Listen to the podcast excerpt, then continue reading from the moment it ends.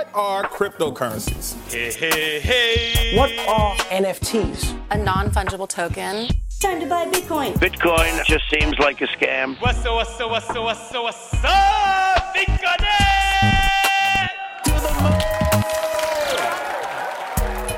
So, in our next episode of, uh, of this collaboration between Ledger and FWB uh, about creative custody, custody, happy to welcome Sarah Drinkwater. Um, Thank you. And Sarah, could you tell our audience, you know, who you are, what you've been doing? I mean, I wouldn't even want to start on your resume. Uh, you know, you have one of the longest LinkedIn pages I've ever seen. Uh, tell us, tell These us. Are very you, old, Ian. All right, tell us, tell us. Yeah, I'm with you on that. Tell us, tell us who who you are and where you've been. Yeah, um, I'm a community builder and investor. I've just gone live with Common Magic. It's a pre-seed fund focused on products with community at their core. Um, I'm also a passionate long-term DAO believer. Um, I've been working in European tech for the last 15 years. I used to run a theatre company. I'm quite creative. Um, I feel like the nice thing about the modern world is this, this, you know, when I first came into tech 20 years ago, you had to define yourself in quite narrow terms. And I'm such a pluralist at heart. And I think, you know, for someone like me, I like doing lots of things. That's why my LinkedIn is so long. You try something out, you leave, you come back. Everything's learnings. Um, I I have a, a, an important question about your resume, which is that one of my favorite fun facts about you is that you have a, a like a master's in magic. Um, and so I think that we can't go forward without you explaining what that means to us. Yeah, I guess, you know, I grew up in the 80s, and at the time it was this golden era of TV magicians. And to me, there's two kinds of magic there's performance magic, where somebody is showing you a trick, and there's belief magic. Um, and performance magic is a, it's like a really honest exchange. You know, the magician is fooling you, and you're agreeing to being fooled. And I think I think there are so many exchanges in modern life that are less honest than that. But belief magic, which is more interesting to me, uh, this kind of relates to Web3 in lots of ways. It's about collective action, it's about collective delusion, it's about collective illusion. And so for my master's, it's funny, it's the first thing, you know, Zoe, you asked me about creative custody. And the first thing I thought of is something I specialized in during my master's. So the Renaissance was this crazy time of explosive information, um, this crazy time of societal change. You know, in the UK, you had a female monarch, you had working class playwrights like Shakespeare coming up, the printing press got invented. It was it was a bit like now, it was a bonkers time. And I specialized in this very deep cut thing called a miscellany verse. It was like the Moleskine of its day. You know, you'd have your notebook in your bag and you'd carry it around. And if somebody was putting on Hamlet, they would bring that play to your local town and they would have one script and you would copy it down, but you'd fork it. So my Hamlet would be a blonde 45 year old woman or whatever. And so when I think about creative custody, that phrase often implies status. It implies putting an artifact behind glass. But I'm really interested in things that are living and breathing things that get improved on by successive generations things that get things that get improved on by different groups. And so my masters i specialized in magic masculinity and renaissance verse but actually everything i cared about then power collective intelligence gender that's been massive themes in my whole life. Like so so when i think about magic and belief that really relates to what i care about now. At the time it was like a totally wacky thing to do especially as the first person in my family to go to university my poor parents they were like they were like please become a lawyer. And i was like i'm not going to become a lawyer. I'm going to spend a year looking at rare books and then i'm going to run a theatre company and then years later i'll make some money later on when i come into tech finally. And i i guess i read some of your pieces that you wrote about magic because i thought that that was after our first call together i like went and dug in because i was totally oh, fascinated. And i think that one of the things that stood out to me, and I think it goes to kind of what you were just talking about, and then also like what you're working on at Common Magic, which is this like, I had never thought about this before, right? Like with this belief magic, you say that there's, you know, common knowledge, solidarity networks, and folklore. Um, yeah. And I love that idea. And I think Dad and I talk about that so much, right? Like that human beings are all kind of connected to each other because we love stories, right? Um, we love a good story. And so I think, you know, I'd love to talk more about like how you see that um, those kind of three things unifying both like the space mm. of Web3, but like more specifically, like now that you've started this new fund, you're like a new solo GP, you know, how are you thinking about that in terms of your investment thesis and like what are you looking for? I know that's a loaded question, but I think it's really interesting. yeah, and it's it's worth noting, you know, I'm going from being an angel investor to being a fund manager and that you know, it's a different thing, right? I think as an angel you're able to pursue things that are purely intellectually interesting. Um, whereas as a fund manager, you know, you've made a commitment to a certain group that you're going to steward their money and, you know, you're going to make good bets. And so I'm really aware right now of that transition that I'm making. But I guess when I think about companies and teams that I love, and you know, in the context of those three things, I love teams that have clarity of thought. They don't need to have a solution figured out, but they need to be clear to themselves and to me why they're doing what they're doing. So for me, you know, f- small funds, it's kind of a totally irrational thing to do at this point in time. We're at the bottom of the market. Um, you know, for me, I got to a place of absolutely irrational conviction. This was my next 20 years. Like, I have a really high bar for how I spend my time. And so I could very easily be working in a cool startup or going to somebody else's fund. But I was like, oh, actually, this is the thing. This is the thing I believe in more than anything else in the world. And so my bias when I think about individuals I invest in, groups I'm part of, I want to be around people that are open minded. I want to be around people that know themselves and can communicate really clearly. Um, you know, and if you look at Friends of Benefits as one example of an incredible community that's evolved a product, you know, you know exactly who Friends of Benefits are. It's in their tone of voice, it's in the people that you meet. I mean, you know, granted, there are differences of opinion because it's not it's not a centralized homogenous thing. But you know, if I go to like a dinner or I meet people all over the world from Friends of Benefits, I have a really clear sense of who that group is because they know who they are and I just really lean towards groups like that. Um, and I don't think it's I don't think it's Web three only. You know, for example, I was listening to a podcast with David Singleton from Stripe, uh, the CTO, who's one of my LPs. Um, and there were so many like friction logging, all these all these really cute, distinctive phrases that I think he must have invented. Because either that or I've not heard of them before. But there's this kind of interesting linguistic shorthand for how they talk about the work they do, um, and I think if I look at companies I admire or movements I admire, they very often have rituals and words they use to talk about the work they do. And that to me is always just like I always fall in love with groups that know themselves like that and have yeah. have ways of ritualizing the, the the act of building stuff together.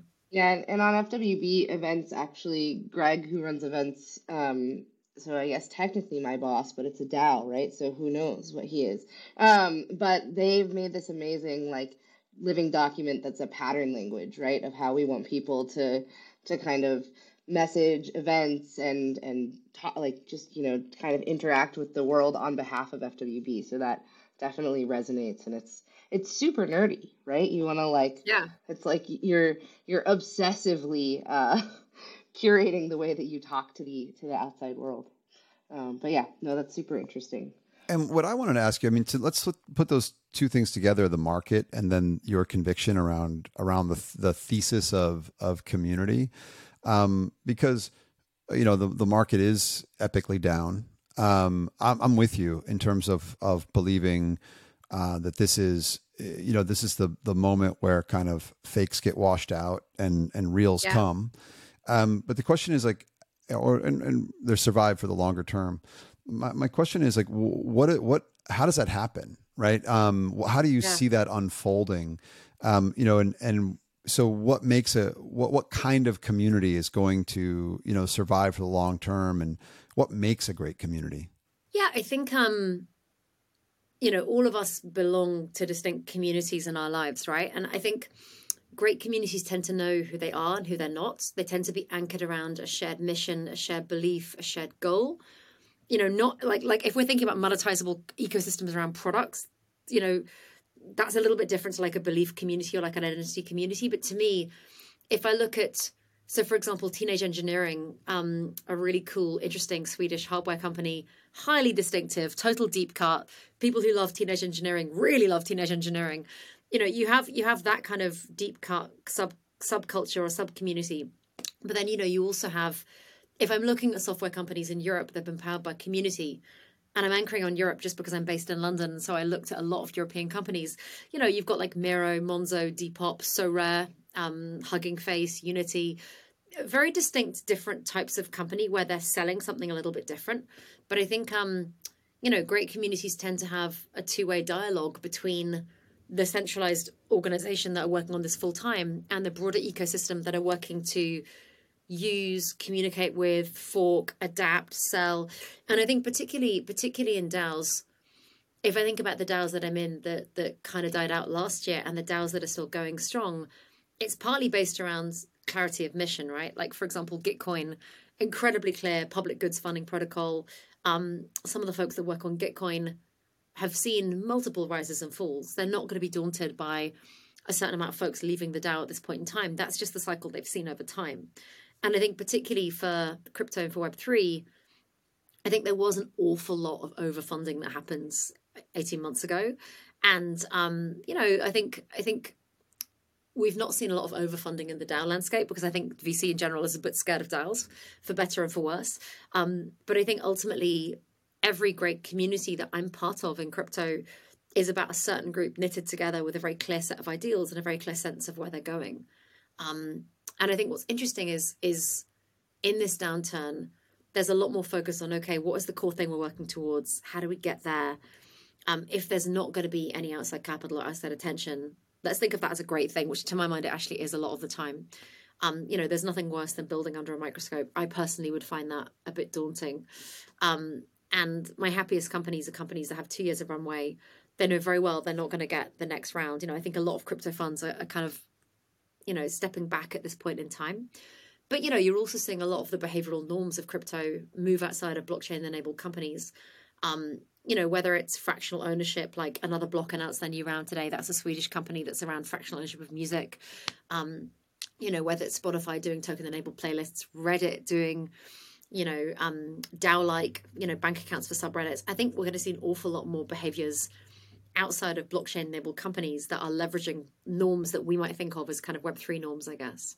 Yeah, I think I think that's super interesting, and uh, it's interesting to think about how you'll focus then based on that. What kind of a founder um, is the one that you're looking for, right? Because I think that there are people who know how to build technology, and there are people who know how to build community, and they're not always the same person. Yeah. Um, but I think you know to to do a task like you're describing well, you know, you kind of have to have this, um, you know, magic center of the Venn diagram that that pulls yeah. in a number of different things. So what what what does that look like to you? Yeah, I guess if I think about the founders that, you know, I've got about 38 angel companies, um, and you know, I tend to look for you know, I tend to do first rounds. Like I, I very, I very often back companies when there's no revenue, when there's a very emergent product, there's a very emergent community, and that could be anything from a WhatsApp that's popping, an early Discords, a GitHub. It, you know, it could be like they've run a bunch of dinners. It, it kind of varies an awful lot, and I guess what I'm looking for is you know the founder needs to have access to the community they're serving that's that's like table stakes there needs to be a really clear problem they're solving for this group or with this group um, you know i think for example i just did a company called Briefly that are um, github for experimental science. It's my first bio company um, and I, I don't pretend to deeply understand machine learning biologists but you know what they were talking about is you know the three founders are themselves machine learning biologists. And in their day job they used to work at a large uk based bio company. In their day job they'd be using notion and figma and discord for all of their working tools. And then they'd go in the wet lab and be using paper and pen. And so what they're building is a kind of multiplayer you know kind of a github like tool to help folks document experiments and in that case what i got excited by was really if we think about the reputation systems that are really common in web3 um, you know, the way that you build reputation, the way that it's quite common to work across a, a multiplicity of, you know, I, am such a pluralist at heart. I love to work across a variety of things at the same time. What I got, what I got excited by in this use case was, you know, solving a very clear problem for a group they particularly had access to. Um, they'd already spoken to 200 people in this group. They already had, you know, they already had access to their first kind of true believers, I guess. And I think for me, it, it was kind of the the language they used in the way that they spoke to me about what they wanted to build. You know, I personally I love this idea of missionaries versus mercenaries. You know, the idea that mercenaries are folks that are just in it for the money and they want to get really rich, and that's fine. You know, teach their own. And then missionaries are far more focused on problem solving. Um, they're far more focused on the intellectual satisfaction and the drive to fix the problem. And I guess I lean quite strongly towards the missionary side of things. Um, you know, obviously, you want to back companies that are going to become incredible winners, but at the same time, you know, I think you get to be an incredible winner by serving a very particular need that this group has. Um, you know, Friends of Benefits, their version of that is it's so hard to pull together mus- you know multidisciplinary communities across a variety of sectors. Like i still struggle with this. Like for me as a you know i'm a really big reader and writer and there are so few um, communities that really speak to all of the facets of my personality. And i think that's what those kind of groups do incredibly well is they're they're saying we will curate this group and you'll come to any event and have an amazing time. And that in itself is a product. Um, and i think i think when we think about products probably our definitions there need to kind of shift. You know, often we think of like a software product that's sold and sold and sold, but I, I think I think some of those terms will shift over time. Let, let, me let me agree with you, and then and then push on it one one step further.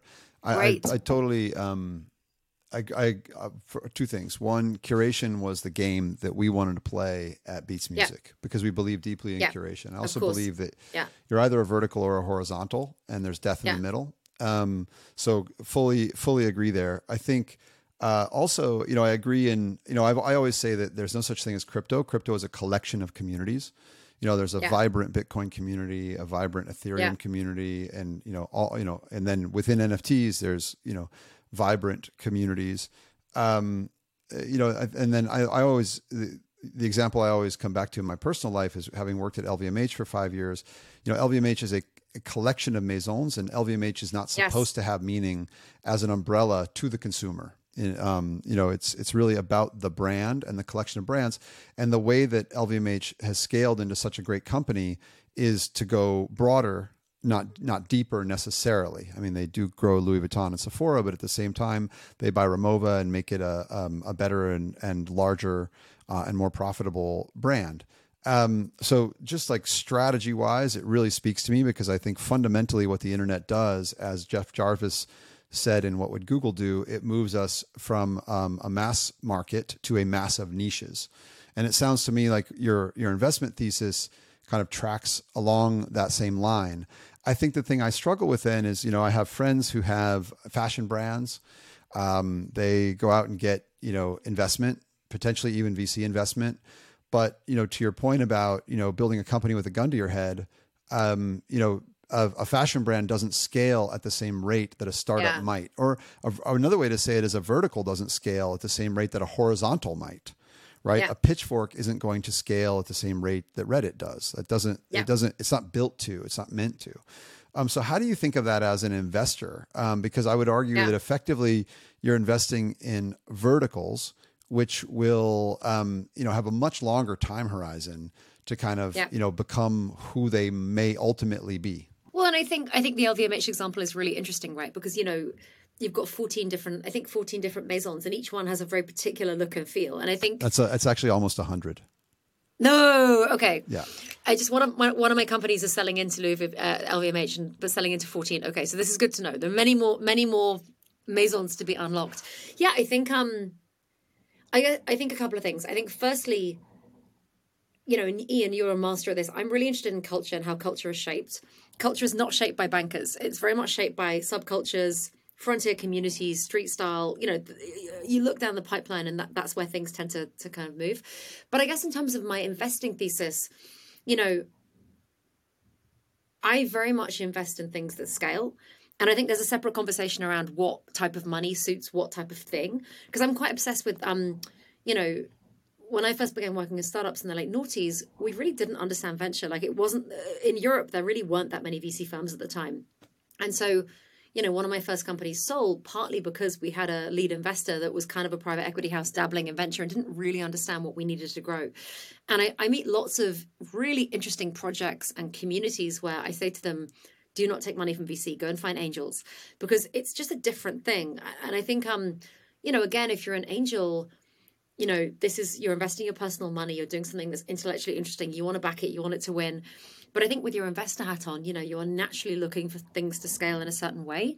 Um, and I think, you know, there have been lots of examples. Um, you know, Beats is one really interesting one where a sub community is a lot bigger than you think, or you know, or, or, or, the audience for a particular product is bigger than you think. I think Figma is another one where you know, Figma launched at a time when design was all of a sudden everything, and it turned out designers had nowhere to go. You know, you could you could argue, oh, a tool for designers, oh, it sounds kind of small. No, actually, it's second largest private sale of all time, um, and I think I'm still early in my journey as an investor, so I do not pretend to have answers yet. Like I, am not going to know if I'm good at this for at least five, six more years, at least, if not longer. But I think um, something I keep reflecting on is how much market shift over time um, you know how you can't say well there's no market for x because sometimes you don't know yet and the market will change etc um, you know i always think about you know i worked on google maps for a couple of years you know building out the kind of uh, the social layer and you know at the time you know google was google maps incredible utility product a lot of users. But at the same time the review product wasn't that great. We knew it. We were running it. And we were seeing like facebook places foursquare gowalla um, you know i basically was 24-7 paranoid somebody would take my lunch um, in probably quite a good way. And i think what we learned is the maps product was just good enough that we didn't you know we didn't we still won. And i think i think it reminds me that first of all you know markets change all the time. Second of all that often something that looks niche can be a lot bigger than you think and third of all that sometimes a product that is not that great can still win because it's just good enough. So that, that was kind of a stream of consciousness. I guess because I'm so new to this, Ian, I would love to have a better answer for you on that. I do think that, um, you know, I tend to invest in companies where community is the moat across a variety of verticals. So I do everything from Web3 to developer tools to fintech to health tech. For, for me, really, it's about the, you know, is the team incredibly strong? Is community the core engine behind it? Um, you know, can I be uniquely helpful to this? Because I think, um, you know, I don't want to be done money. Who wants to be done money? You want to be additive in the round. You want to be someone that actively can be can be a useful investor, I guess. And use that um, to just look through uh, the the lens of the last year. A lot of communities yeah. were created. Probably very few of them will survive, but some some will come out strong. Um, what do you what do you make of the of, of the landscape out there today, and what and what got created, you know, throughout the last bull market? if I think about, so I'm very active in like the regen public goods space. That, that's just one thing to note is that I'm not, I'm not, you know, in terms of NFTs, I was really active in Crypto Coven, but I wasn't active in a lot of communities there.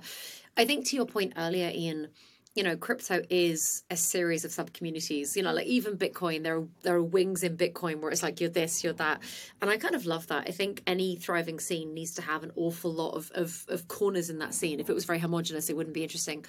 I think um what I'm seeing is a lot of folks that are kind of doubling down on their kind of core contributor role in a very particular space, but teams are getting cut.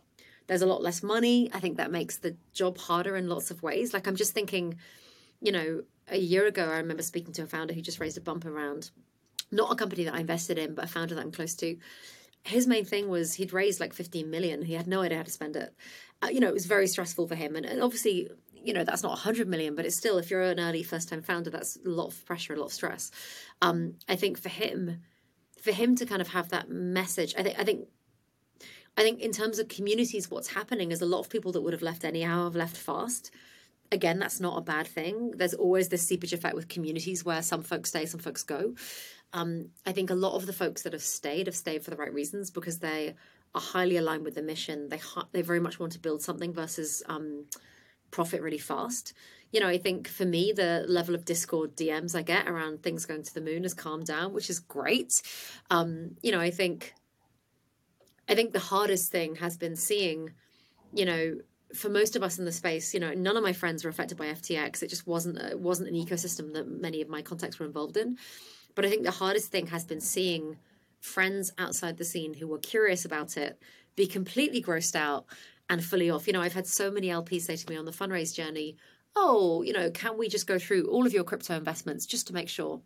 And you know, I've invested in in um, four or five companies in the space, all of whom are doing amazing work, technically strong, have a year's worth of runway at least, more more than like two. I would bet on all of those founders again today, but I think there's something about you know, to your point, Ian, around the framing of like crypto, blockchain, Web three, la la la. I think there was so much froth last year but anything that looks froth adjacent is being scrutinized by the outside world. And I think that's hard.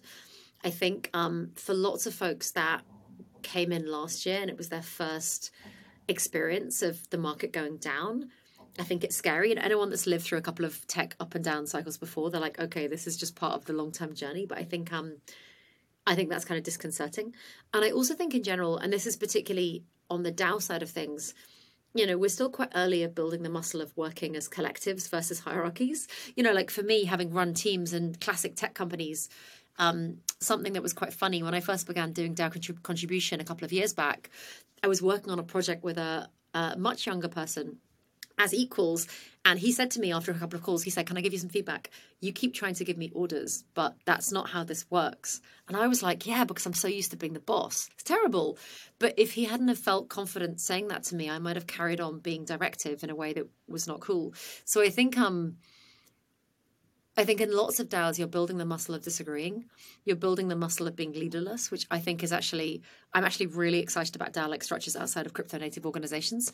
Um, I think this is how we build more resilient societies. But I also think, to me, having the ability to practice, focus, build without having a lot of press, without having a lot of money, without having a lot of attention, I think that's a good thing. Um, and I think some communities are meant to rise and fall fast, and that's okay like Constitution DAO. What happened there? That was crazy. That was only a year and a half ago. That's yeah. true. Good point. I hadn't thought of it until you said it. And, and I actually, I'm I'm so sorry. I, there's so many questions I want to ask you. I have I actually have have two more. Uh, the first one is like I'm curious to know more about why you think DAOs are are kind of you know like a, a futuristic um, operating model. I, I I think that they're definitely interesting. I also think you couldn't have built Apple with a DAO right? Um, oh yeah, yeah, with, Without a benevolent dictator, you you wouldn't have Apple. So um, you know, and I, as one person said to me, you know, DAOs have uh, have one fatal flaw: democracy. Um, democracy. so I'm, I'm I'm I'm curious. I'm curious. How, you know what what specifically you, you think will unfold there? Because I, I agree, yeah. it's it's super interesting. I just can't personally tell where it goes yet. Yeah, I hear you, and I think um, I'm not suggesting that things start as DAOs on day one, right? I'm quite a fan of the progressive decentralization model. So, um, you know, to your point around Apple, there are times in organizations' lives when you need a benevolent dictator and times when you're able to decentralize a bit. Not that Apple has done this for lots of good reasons. Um, you know, I spent a lot of time with Filecoin um, a couple of years back, Protocol Labs, where they were starting this process. And I think, um, you know, I think very early on in many entities, startups, projects, whatever you want to determine, you need so, you need some kind of like absolute alignment. You need there to be a small group that start this thing. But I do think over time, if I look at um, you know, particularly in the UK right now, we're at this we're at this weird place in society where there's a lot of distrust with governments. There's a lot of distrust with institutions. The institutions that we have ultimately are not fit for purpose in many ways, including universities. You know, there there are all of these these these anchors of society that are not particularly modern. And I think part of the challenge there is that people do not feel ownership. You know, to your point around that famous Oscar Wilde quote around the challenge of democracy is it takes too many evenings. Um, I think, I think we're so used to feeling. Many folks are used to feeling a lack of control in their lives, and I keep thinking, how would it feel if we had? You know, for me, I've always loved ownership, being accountable, being part of things bigger than me. Um, you know, and that's if I look at the DAOs that I'm in, particularly Gitcoin, where you know they've been able to distribute a lot of money to great causes quite effectively with a very small team without traditional leadership, that's worked really well. And I think particularly the reason I've been following DeSci so closely is, you know, there are a very particular parts of society where there's real challenges around gatekeeping.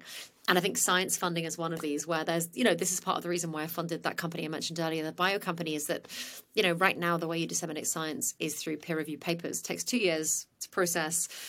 You know, who gets to write papers? Who gets funded to do research? It's the same people. So, you know, how do you how do you change that? You have a more egalitarian system. Um, of which a DAO could be a really interesting way. I do think a challenge of DAOs is people are always like could, should, might, would. There's a lot of conditional tenses there. I guess I'm just I guess I'm just curious. Like I would love to see. It's really hard to experiment at kind of scale, but I keep thinking, um, you know, the Zuzalu.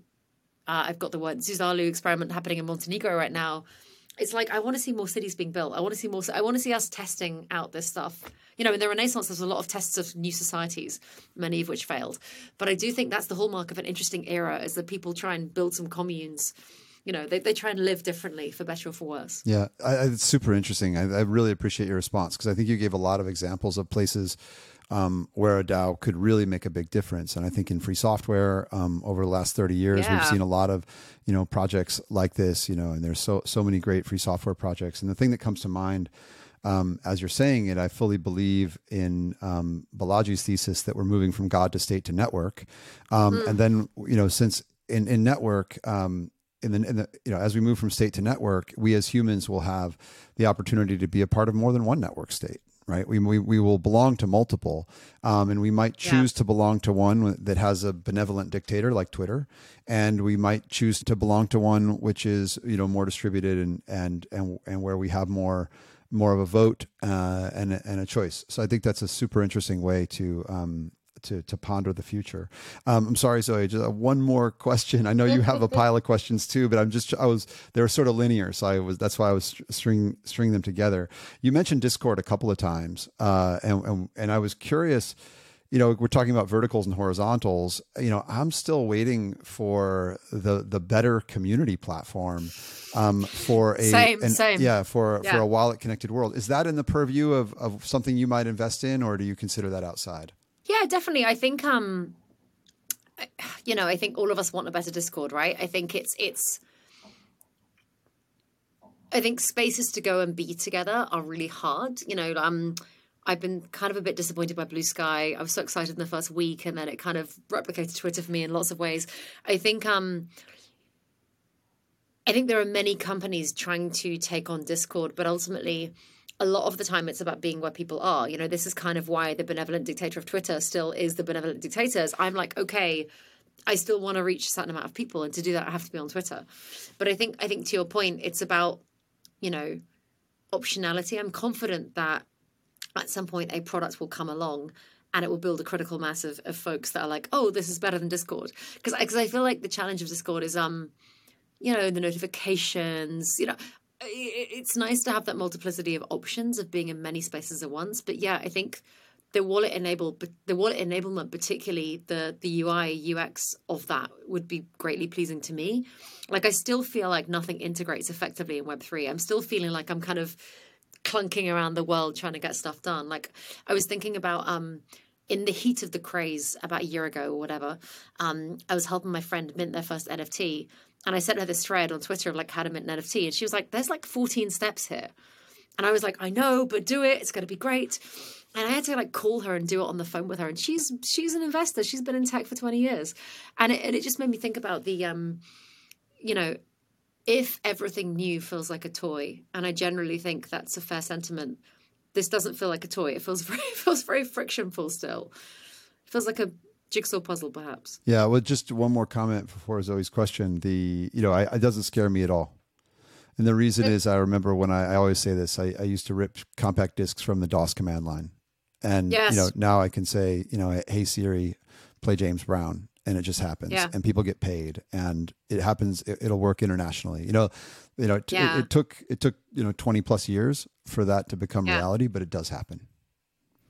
You know, when you were talk when you were talking, Ian, I was thinking about. Um, so I grew up in the UK and um, did not travel as a kid at all. And I had the I had the opportunity of doing a year between university and school. And so I went to crazy. My teacher at school was like, "Hey, there's this program where you can go and teach in a school in South India," and I was like, "Great!" And so the first plane that I ever got on was to South India for a year, which is quite mental. But um, at the time, I used to get a bus every Wednesday for an hour to the one internet cafe in the whole region. And often I would log on and it would take 20 minutes, you know, like that amazing sound, like the beat would drop. And I would log on there and I would have no email. It would be a whole week because none of my friends had email addresses at the time. There wasn't even spam. I would literally log into my Hotmail and there would be nothing. And there's something about that feeling, you know, when I speak to my younger friends and they're like, oh, blah, blah, blah. I'm always like, yeah, okay, you're right. It has improved so much. And yet my expectations now are like up here, right? The thing that I think about a lot with Discord these days is like we've just the you've just seen like a huge drop in engagement across the Discord. Yeah. But then at FWB we have these great like in-person events that are still, you know, people really want to go to and they're well attended and it's really fun and you know the the like sentiment of FWB is like still alive in those and then you know my my job is is digital events and a year and a half ago it was like booming. We had all kinds of like really interesting conversations going on, and now there's like, yeah. you know, frankly, like no one shows up for them, right? And so it's really interesting to me to think about, you know, in a downswing like this, how do people re-engage? And it's been fascinating yeah. To me personally because you know I think of it as you know, we had this kind of like misalignment in values for like a lot of the people that fell off, I feel like. And I don't know if that's true, but that's like kind of my feeling is that there was this like casino aspect last year, right? Where everybody yeah. was speculating and coming in. And now the people that are staying are the ones that are like there for the people and not for the like potential upside. And I'm like, this isn't like necessarily even a question for you, but I'm just super curious and excited to kind of like see how this all shakes out over the next year, right? Like in the down yeah. market of like who stays and then also like without the hype, like what does that do to shift these communities, right? Because it changes yeah. the value proposition. Expectations right? like, have definitely been reset. And, yeah, and, and it I goes back to kind of the beginning of FWB where it felt like yeah. an IRC channel right? Where it was but, like ten people in an IRC but channel. I, but I still think I still think that the the fest is going to feel amazing, right? And actually, on Absolutely. that on on the IRC channel, um, as a very heavy IRC user in the nineties, you know, for for community folks, there's this term Eternal September. So like, you know, um, there was this. I think it was like September '94 or something, where like every single household in America got like an AOL CD in the post and got the internet. And every IRC channel, including mine in Gloucestershire, got flooded with new people. And all of the early people were like, this sucks because I think I think if you if you have I this... remember that moment so well. Yes, yes, yeah. yes. It was a massive. I'm, uh, you know, I'm, I think even older than you. So, uh, but yeah, but yeah. Was, and by the way, Nullsoft, real... which was Winamp, yeah. we lived in Pound. Nullsoft, which means we managed the company in public. Yeah, like the way that we communicated to each other there were people yeah. in that channel that went on to become Songkick or not Songkick, uh, yeah. um, Last.fm, which was something else before, yeah, yes, Audioscrobbler. Yes, yes. Those guys were, yeah. were in our chat. I mean, Nap, you know, Sean Fanning, uh, yes. you know, was was Napster there. I never saw you in Pound Nullsoft, Sarah. I'm surprised. maybe I had maybe I had a secret screen name, Ian. Maybe that's it. no, I do, but I do think you know, like if you think about that beautiful example, you don't need a lot of people to make a scene. You need the right people to make a scene. And I think, um, like I was thinking yesterday, the DAOist conference last year in Amsterdam in April 2022 was like very foundational for me. It's when I decided to do, you know, like I was already very deep in DAOs at the time, but that's when I was like, okay, I'm going to do this fund. And it's because I had this one conversation with this guy who was a Friends with Benefits member. I never got his name. We were talking on the steps of a building in Amsterdam, and we were talking about like flow versus control. It was a classic kind of the classic kind of conversation you have at like one in the morning with some total stranger. Um, and he just, you know, it was just like a really rich conversation with somebody that doesn't know me, where we didn't want or need anything from each other. We were just having this really decent exchange. And it made me think about how, you know, I hear you that there's the, the engagement now is down compared to last year, but I would I would bet the quality of the engagement is better, just in terms of folks showing up, wanting to have real conversations, um, you know, wanting to kind of really be part of the scene to build this thing together versus coming in because they've read about it in the Times or whatever. Um, you know, I think so much of that kind of frothy press last year was challenging because you know you get folks crashing in, wanting stuff immediately, and you know very well like to build something great takes work on everybody. You know it's effort right? You have to keep showing up. It's it's consistency. Yeah. um it's energy. It's all these all these good things. Well i have a totally separate track question that i want to ask and it's absolutely selfish. So i um as you saw kind of before we started recording i have an 11 month old kid. Yes congratulations. um, thank you. And i and so i uh, have been, you know, just starting to get back to work um, after being home with just an infant for the last 10 and a half months. And so, my one of the questions that I had for you was just like, how do you because i also consider myself a pluralist like i'm i have three different consulting jobs right now and my yeah. head is in a million places and so i wanted i wanted some mom advice like juggling having an infant and you know working in this crazy field of you know tech and investing and those kinds of things just an open-ended question of like how do you balance the two because i'm just learning yeah. and i want to learn from everyone i mean look i don't think I, I think the first thing is have the right partner have the right co-parent like without that everything fails like i think um you know I went back to work when my son was nine weeks old. Would not recommend that, by the way.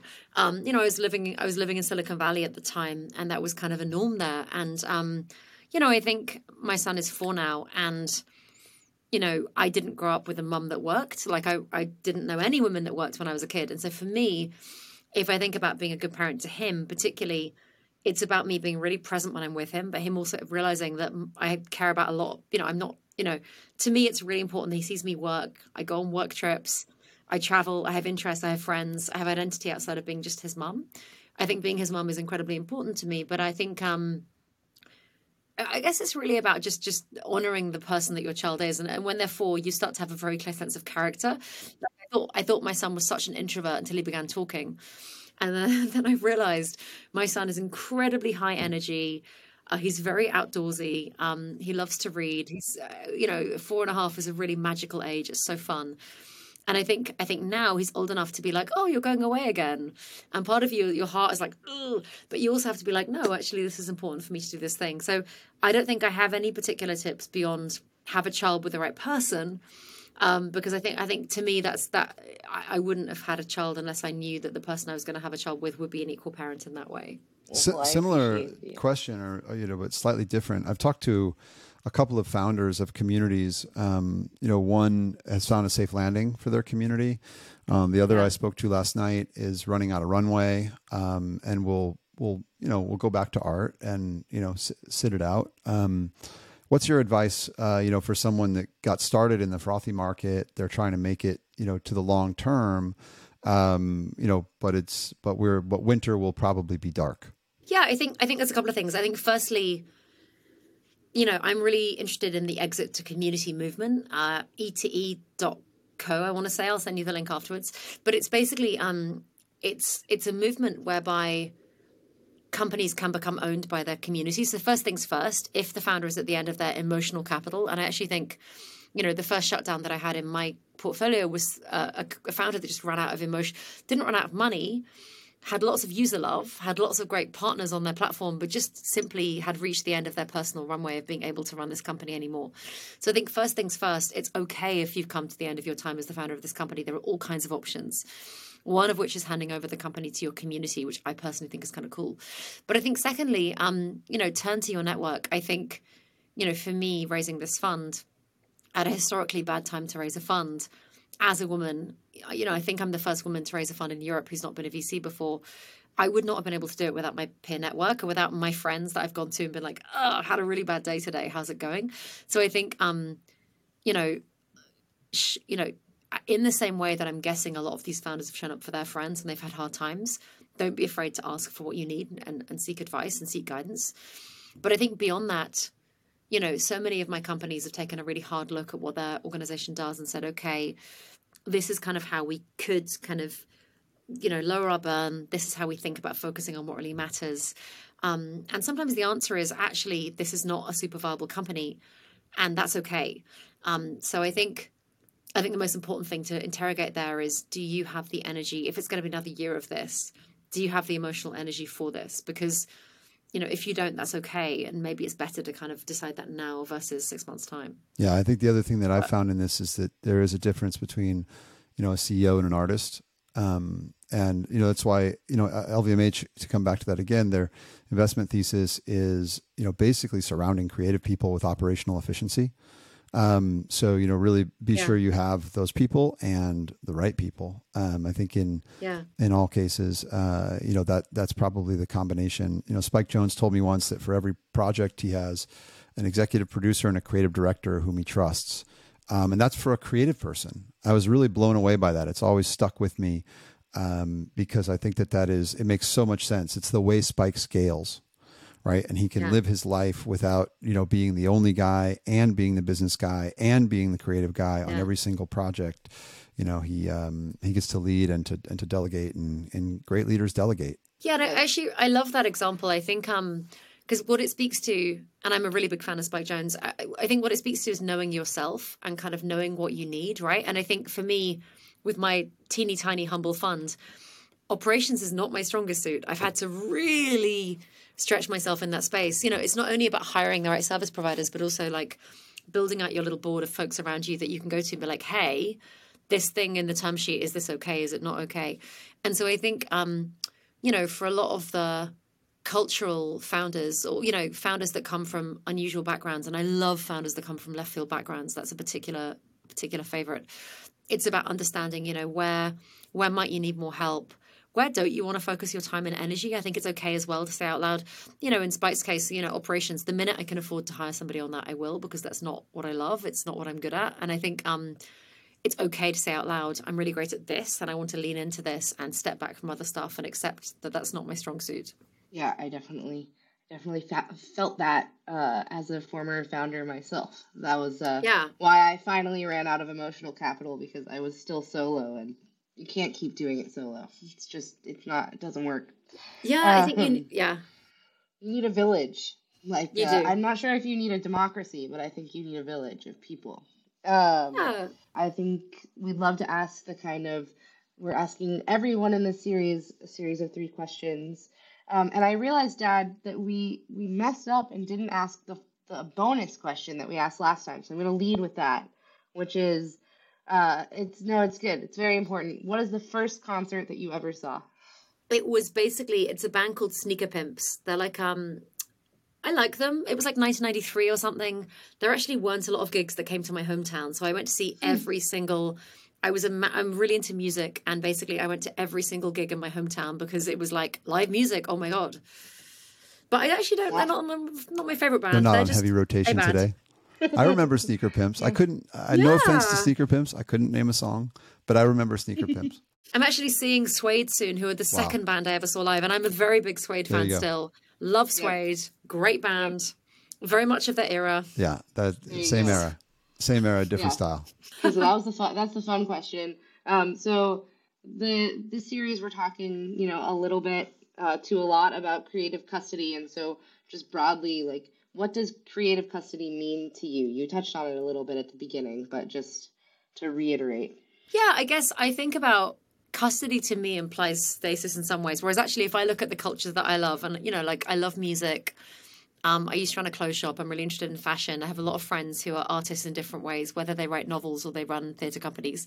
I think um, creative custody means the act of in some way stewarding a piece of culture, evolving that piece of culture. You know, if I think about like um, the way that we think about sampling in music, um, the way that we think about, you know, giving a head nod to inspirations in fashion design, I guess creative custody to me means honoring what's come before by building what comes next um, and you know finding ways to honor our influences. I guess I, I, I guess I would go down like a kind of copy left route when I think about creative custody and making sure that artists get paid. That's actually quite important to me. Like making sure that folks who do creative work full time get paid for it. Yeah, we, we touched on this a bit, but this is a little more specific. You know, we have this, um, you know, to me, the internet and the IRC channels that we were on were fundamentally a revolution of information. Um, mm. And now we're embarking on a revolution of value. And I think there are a lot of entrepreneurs that like to be at that bleeding edge, um, but they don't quite know where to jump in or how to jump in. What advice would you give, you know, to an entrepreneur, um, you know, who does kind of want to move from, you know, the world of the internet, uh, you know, to the world of creative custody, uh, Web three, wallet connected apps? I prefer to call them. Yeah, I think I think what you're speaking about is an evolution in thinking, right? It's it's about where you get your influences from. Um, you know, in the same way that I would not have launched a SaaS fund because SaaS funds live in this world of kind of old fashioned value and information. And I think, I think there's just so many shifts happening with the internet and shifts happening with how we experience things. So I guess um, the only advice I would give would be to open your mind, go meet people, go and talk to folks. Um, seek unusual influences, I guess. I think in general, entrepreneurship, you know, we get stuck with the same endless tweet threads around here are 10 AI tools you need to know. And that drives me a bit mad. It's like that's not where I find my inspiration these days or ever, really. And and finally, like I think it's really fun. It's a fun thought experiment, and Dad and I talk about it all the time. But like, what are the things that are difficult to imagine today, but that will be inevitable in in twenty years, right? Like that will be a part of our everyday life in twenty years. Yeah, I think when you asked me this question, the first thing I thought of um, and this is a controversial one that some of my friends hate. I don't think we're going to have countries in the same way anymore. I think we'll have transnational networks. Um, so, in the same way that I don't, I, I'm quite interested in city states as a whole. I think we'll do away with the idea of citizenship by country, and we'll have far more free floating ways of thinking about belonging. The network state. Yeah. I think uh, I you know my my fear with that, and I asked Balaji this question on a previous Ledger podcast is I don't think the states go quietly. I know it's true, and I think I think whenever the person who challenged me a lot on this when I said it over dinner once, I was like, "Yeah, it's this a bumpy road, but I think it's worth it." I think, um, you know, if you think about all of us, or, or at least if we're thinking about the decline of conventional institutions, something must replace those. I think there are so many things waiting in the wings to come next, and there are so many of us who are citizens of a particular country that constrains us in ways we don't want to be constrained. So I think the challenge is how do you serve all members of society, including those that are much less fortunate, and what are the institutions that we need to set up that will do so?